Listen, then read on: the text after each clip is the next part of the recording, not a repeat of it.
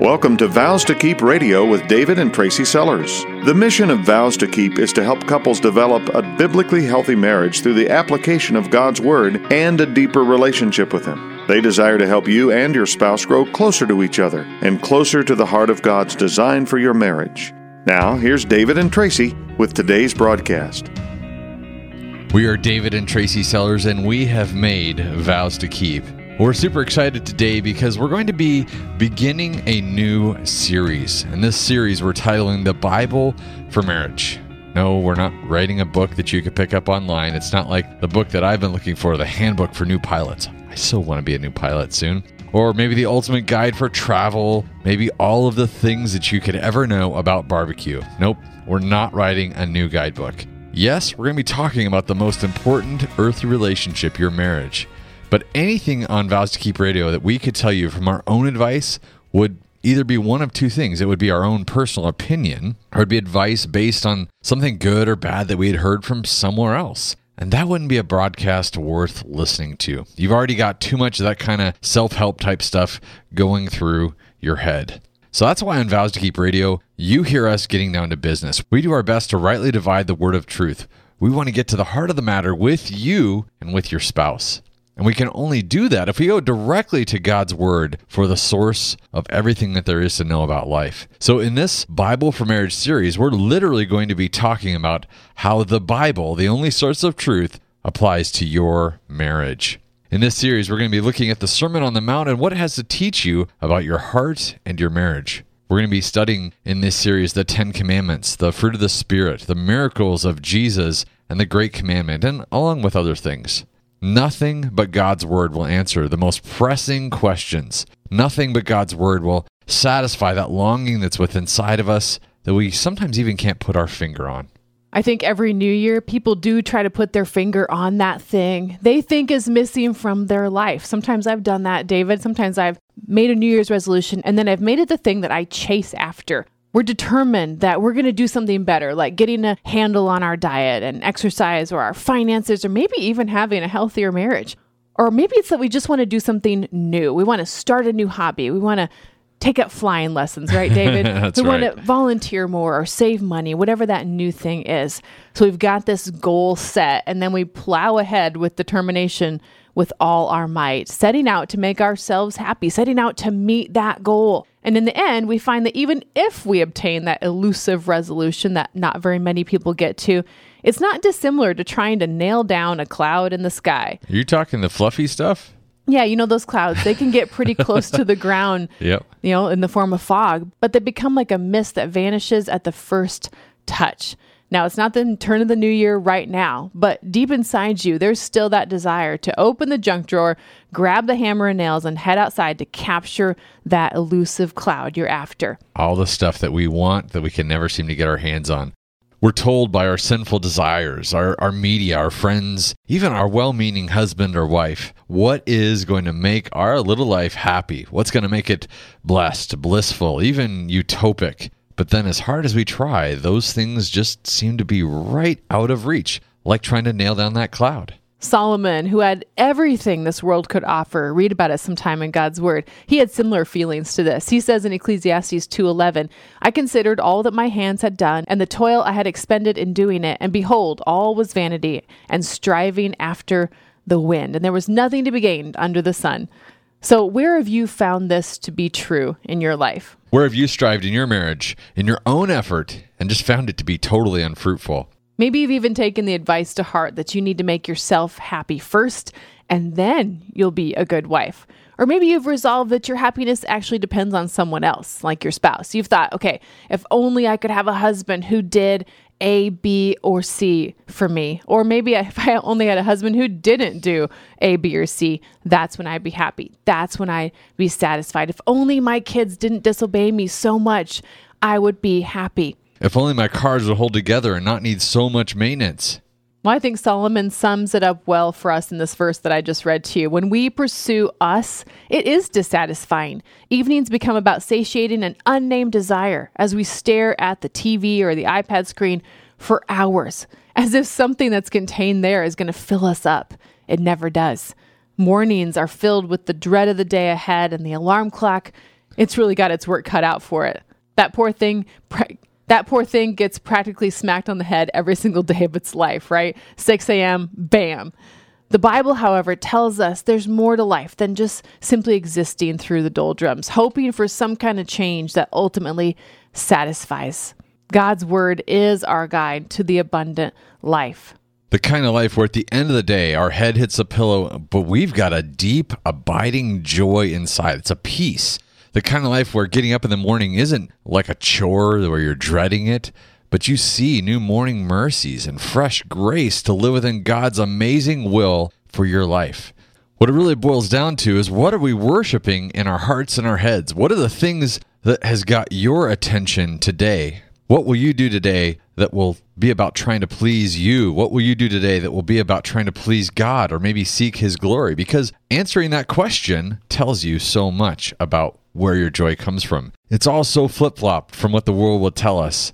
It's absolutely upside down. We believe naturally that everything that we've been told about pursuing our own happiness is right. Fortunately, Jesus tells us the truth. He points out in the Sermon on the Mount in Matthew chapter 5 that his upside down, backwards, inside out kingdom is what will satisfy. We can't wait to dive into these truths with you in this broadcast and the subsequent ones that are going to follow in this series. David, this is maybe obvious to point out, but the Sermon on the Mount is called that because literally it was a sermon given on a mountain. There you go. I can picture it. In Matthew chapter 4, right before this, Jesus is just beginning teaching people about the kingdom of God. He's teaching about repentance. And I think it's no mistake that this three chapter message from Jesus begins with this little list, 12 verses long, that we're going to be focusing on today. It's called the Beatitudes. That is a big word. What does beatitude mean? It's really quite simple. Beatitude actually means blessed. Pretty simple, right? These are the blessed are they verses that we've heard in Sunday school or maybe memorized for a class. We've got them printed on a bookmark in our Bible. We've probably even got a few of them actually memorized if we think about it long enough. And whenever I read through the Beatitudes, David, I tend to go through them really quickly, and their application either feels really far away from me or I don't feel like I do a very good job in keeping them. But I think Jesus' intention of starting his teaching to us in this sermon goes far beyond just mere words that we need to rush through or even pointing out our flaws. So we're going to read them to you right now. So let us do that quickly. And as you listen, I want you to listen for repeated themes and think of questions that come to your mind as you listen. Are you ready? Matthew chapter 5, starting in verse 2. Now, when Jesus saw the crowds, he went up on a mountainside and sat down.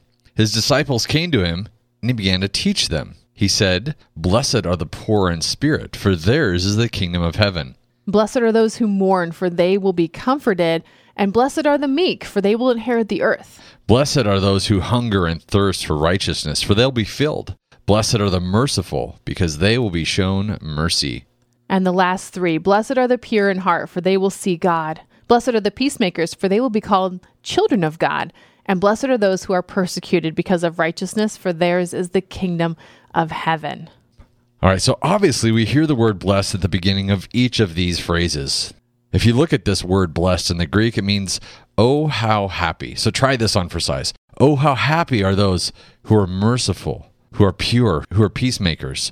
As I've read this passage through in the past, I've kind of skipped over that blessed part, thinking, okay, that's great to be blessed, just sort of in an arbitrary way. But as I look more carefully, I begin to notice how we're not just unspecifically or really vaguely blessed. There comes an exact blessing that comes with each beatitude, comfort, seeing God.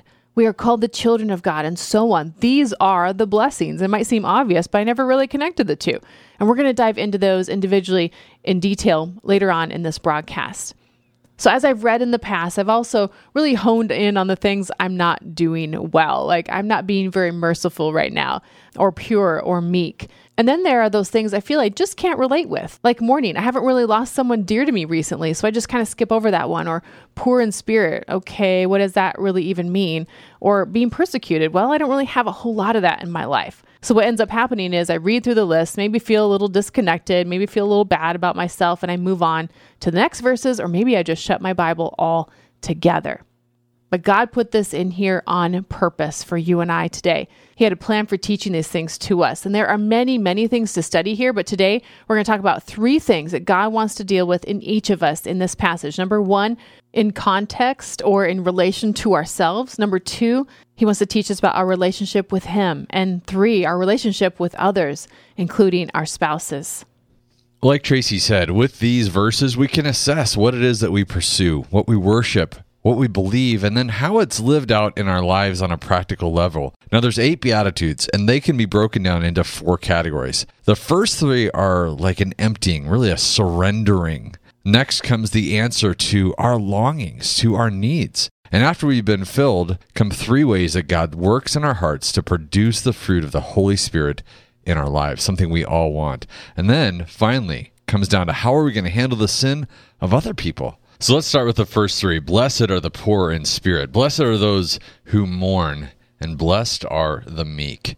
Let's jump into this first one poor in spirit. Let me read it to you from the Amplified Version. It says, Blessed or spiritually prosperous, happy to be admired are the poor in spirit, those who are devoid of spiritual arrogance, those who regard themselves as insignificant, for theirs is the kingdom of heaven both now and forever. See, this blessing takes us from the lowest of lows to the highest of highs at the first drop of faith we put in our Savior, Jesus Christ. David, this is the best place to be, poor in spirit, because it's here where we recognize that we are bankrupt spiritually. And when we recognize that, we take a place of humility. We are literally crying out, God, you have got to help me. I need you to save me. And this is an all important juncture in each of our lives. Are we going to choose at that moment to put our faith in Jesus Christ, going from wretched sinners to glorious sons and daughters of the Most High, or are we going to try to figure this thing out for ourselves? When we choose God, when we choose Jesus, that's when He can promise us the kingdom of heaven. This beatitude really should cause all of us to examine where we're at before God. Is He our Heavenly Father? Have we put our faith in His Son Jesus?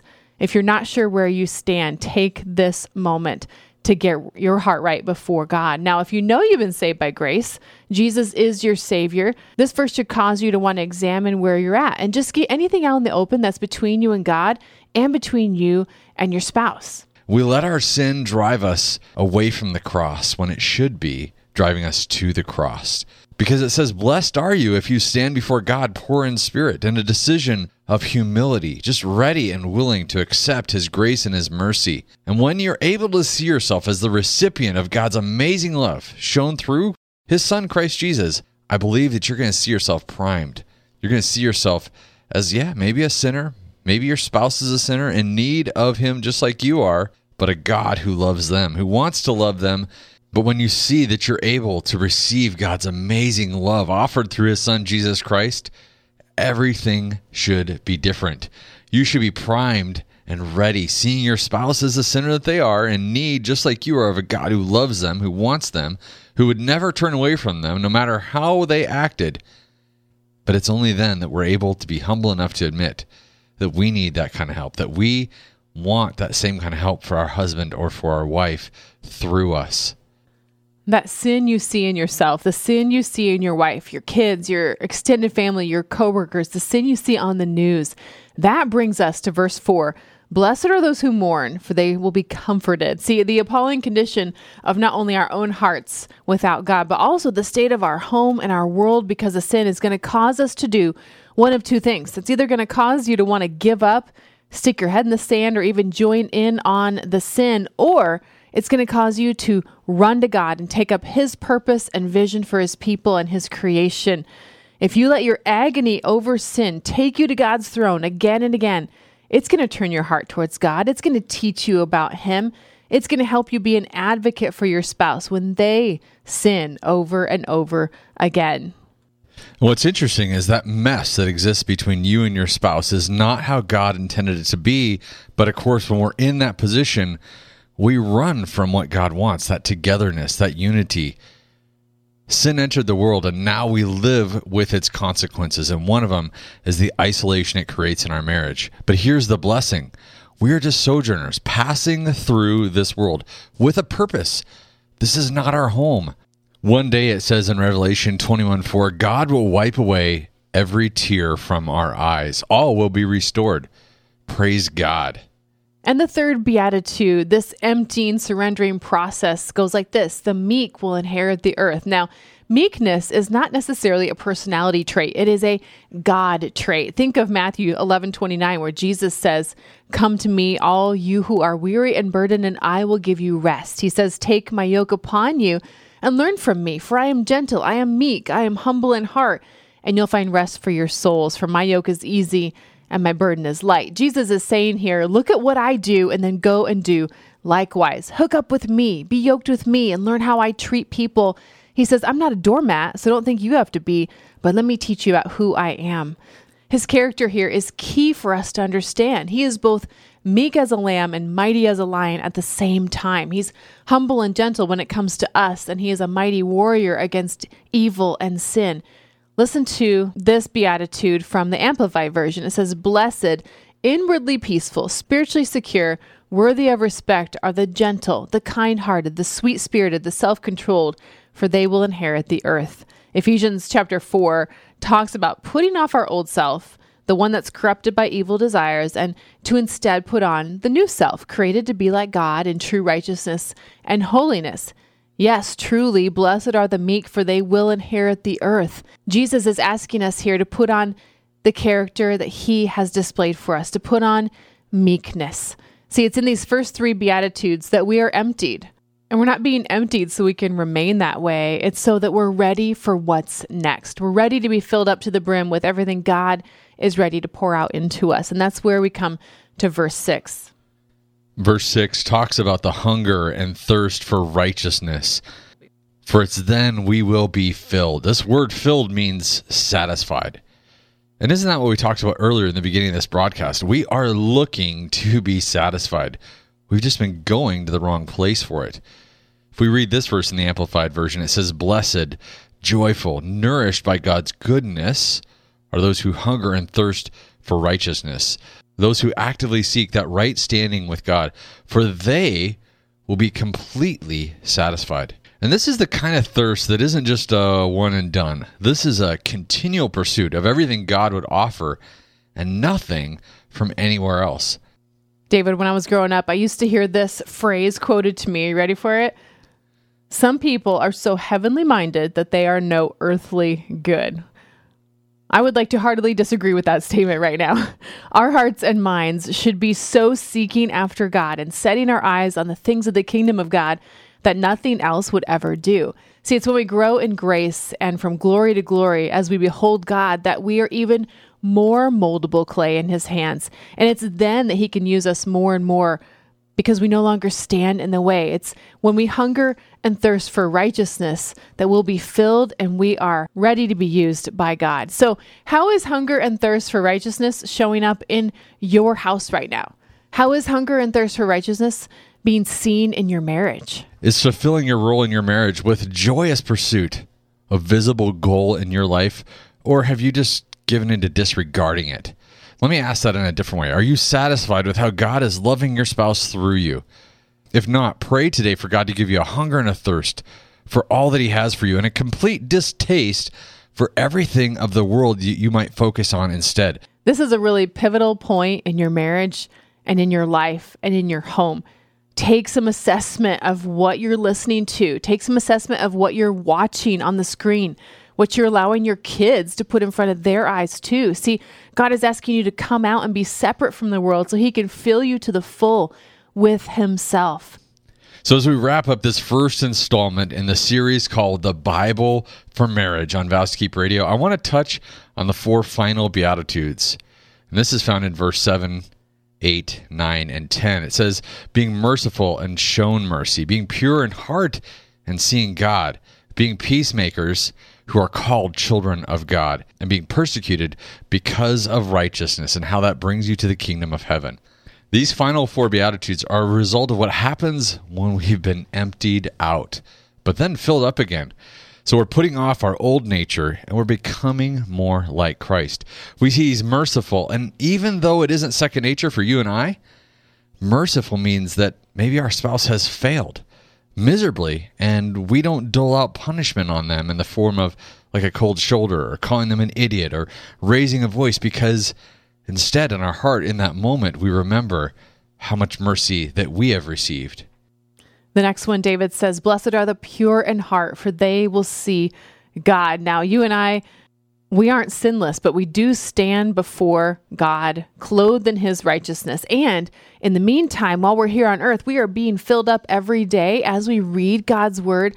That's what's changing our desires to want to be holy and to pursue God like it says in 1 Peter 1:16. See, we are seeing God work in our lives as we pursue him. We're noticing how he's ever present with us. We're seeing God at work in our spouse's life as well. And that's the blessing of a pure heart, one cleansed by the blood, one in pursuit of becoming like him. We see him at every turn. And then the next one, David says, Blessed are the peacemakers, for they will be called children of God.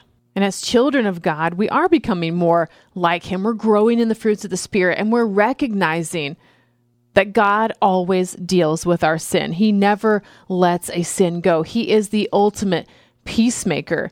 God has called you to see His world His way, to see your husband the way He sees him. Your sin, your spouse's sin, should cause you to react, never willing just to allow sin to rule your spouse, but stepping in because a peacemaker is one who confronts sin.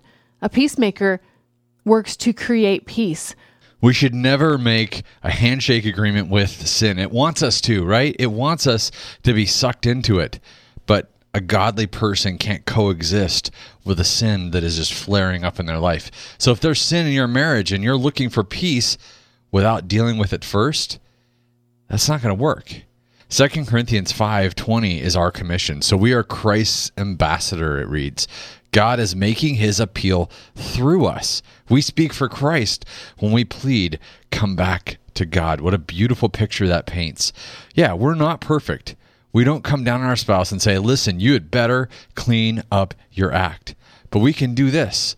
We can look to Galatians 6, verses 1 and 2. It says, Dear brothers and sisters, if another believer is overcome by sin, what should you do? Well, you who are godly should gently and humbly help that person back into the right path. And then be careful not to fall into the same temptation yourself.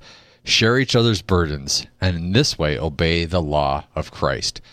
The reaction that you get from your spouse or anyone else is not likely to be a positive one, but if you can come along as a peacemaker, you can help them grow in Christ. And you might actually see a little backlash from that. Because as verse 10 points out, we could be persecuted because of righteousness. But when we are, that's when our blessing is the kingdom of heaven. See, persecution can come when we challenge people in their faith, or maybe you're speaking to someone who isn't a Christian and you make them uncomfortable.